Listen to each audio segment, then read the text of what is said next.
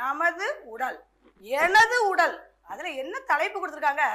எனது அற்புதமான உடல். அது என்ன அற்புதம்? நமக்கு என்ன யானை மாதிரி நீளமான துதிக்கை இருக்கா? ஒட்டகச்சிவிங்க மாதிரி நீளமான கழுத்து இருக்கா? அப்படி என்ன சிறப்பு அற்புதம்னு கொடுத்துருக்குறாங்க. நீங்கள் தான் அந்த அதுக்கு பாயிண்ட் சொல்ல போகிறீங்க இப்போ இறைவன் படைத்த எல்லாவற்றிலையுமே நம்ம ஒரே ஒரு விதத்தில் மட்டும் வித்தியாசப்பட்டிருக்கிறோம். அது என்ன வித்தியாசம்? மனிதன். இப்போ நான் ஒரு கேள்வி கேட்க போகிறேன் அந்த கேள்விக்கு பதில் சொல்றீங்களா? சிரிக்க தெரிந்த உயிரினம் எது? ஆடு சிரிக்குமா? மாடு சிரிக்குமா? கோழி சிரிக்குமா? எது சிரிக்கும்? வெரி குட் கரெக்டா சொன்னீங்க. மனிதனால் மட்டும்தான் சிரிக்கவும் சிந்திக்கவும் முடியும். நம்ம தாவரங்கள் விலங்குகள்லேருந்து வேறுபடுறது சிரிப்பு சிந்தனை திறன். இதில் தான் நம்ம வேறுபடுறோம். நம்முடைய பாடம் எனது அற்புதமான உடல். இதுல என்ன அற்புதம் இருக்கு? இந்த நம்ம உடலை பத்தி என்னென்ன பார்க்க போறோம்னு இன்றைய பாடத்துல நம்ம பார்க்க போறோம். இன்றைய பாடம் வந்து நான் நடத்துறது மட்டும் இல்ல நீங்களும் நம்மளும் சேர்ந்து கத்துக்க போறோம். என்ன தெரியுமா? அந்த தலைப்புகளையே நீங்க உங்கள் வாயிலாக தான் நான் கொண்டுகிட்டு வர போறேன். இப்போ பாருங்க நான் ஒன்று உங்களுக்கு சொல்ல போறேன். உங்களுக்கு ரொம்பவும் பிடித்த விளையாட்டு. நீங்க டிவி எல்லாம் பாக்குறீங்களா இல்லையா? என்ன பார்ப்பீங்க டிவியில் உங்களுக்கு என்ன தெரியும்? சுட்டி டிவி தானே பார்ப்பீங்க சுட்டி டிவியில் வர்ற ஒவ்வொரு விளையாட்டை பற்றி சொல்லுங்கள் ஒவ்வொரு என்னென்ன விளையாடுவீங்க? என்னென்ன பார்ப்பீங்க அப்படின்னு சொல்லுங்கள் இதை பாருங்க. இதை பார்த்தோன்னா உங்களுக்கு என்ன தெரியும்? பீம் தானே? சோட்டா பீம் லட்டு.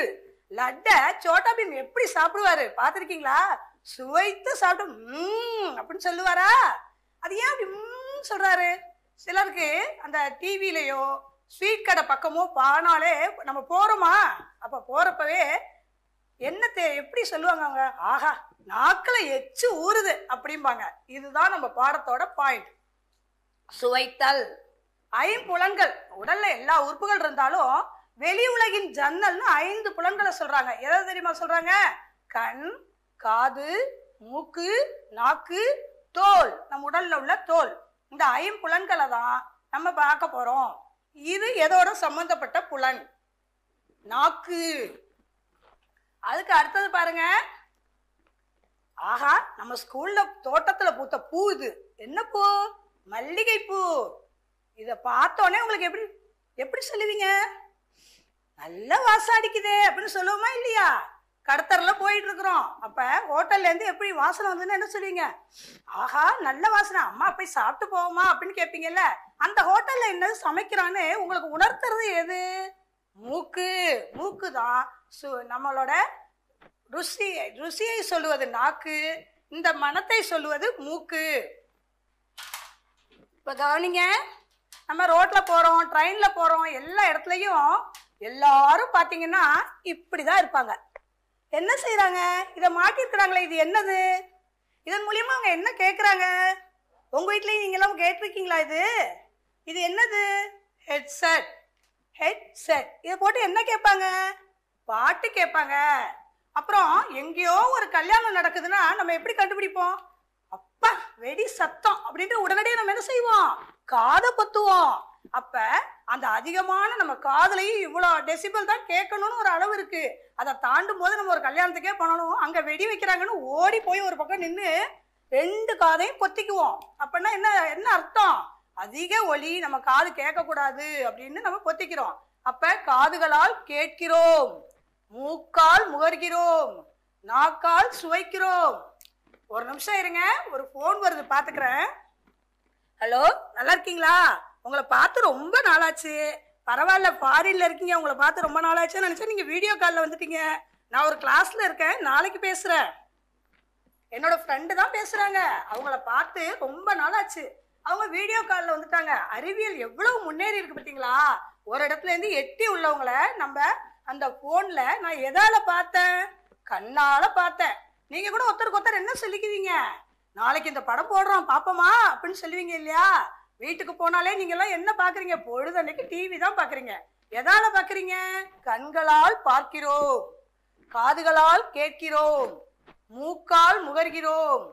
நாக்கால் சுவைக்கிறோம். இன்னும் ஒன்னே ஒண்ணு. என்னன்னு கண்டுபிடிங்க பாப்போம். ஆமா அதுதான் தோல். நம்ம உடல்ல உள்ள உறுப்புகள்ல மிகவும் அந்த புலன் உறுப்புகள்ல மிகவும் பெரியது தோல். இந்த தோளால நீங்கள் தோலுக்கு என்ன? இதுக்கெல்லாம் ஒன்று சொன்னோம். அதுக்கு என்ன சொன்னோம்? அதுக்கு எந்த பொருளும் இல்லை. அதை உணர்த்தல். உணர்றோம் நம்ம. நல்லா காத்தடிக்குதுன்னு சொல்கிறோம் வெயில் சுட்டு கொளுத்துது. கருத்தே போயிட்டாங்க நான் வெளியில் போயிட்டு வந்து. அப்படின்னு சொல்லுவோமா இல்லையா?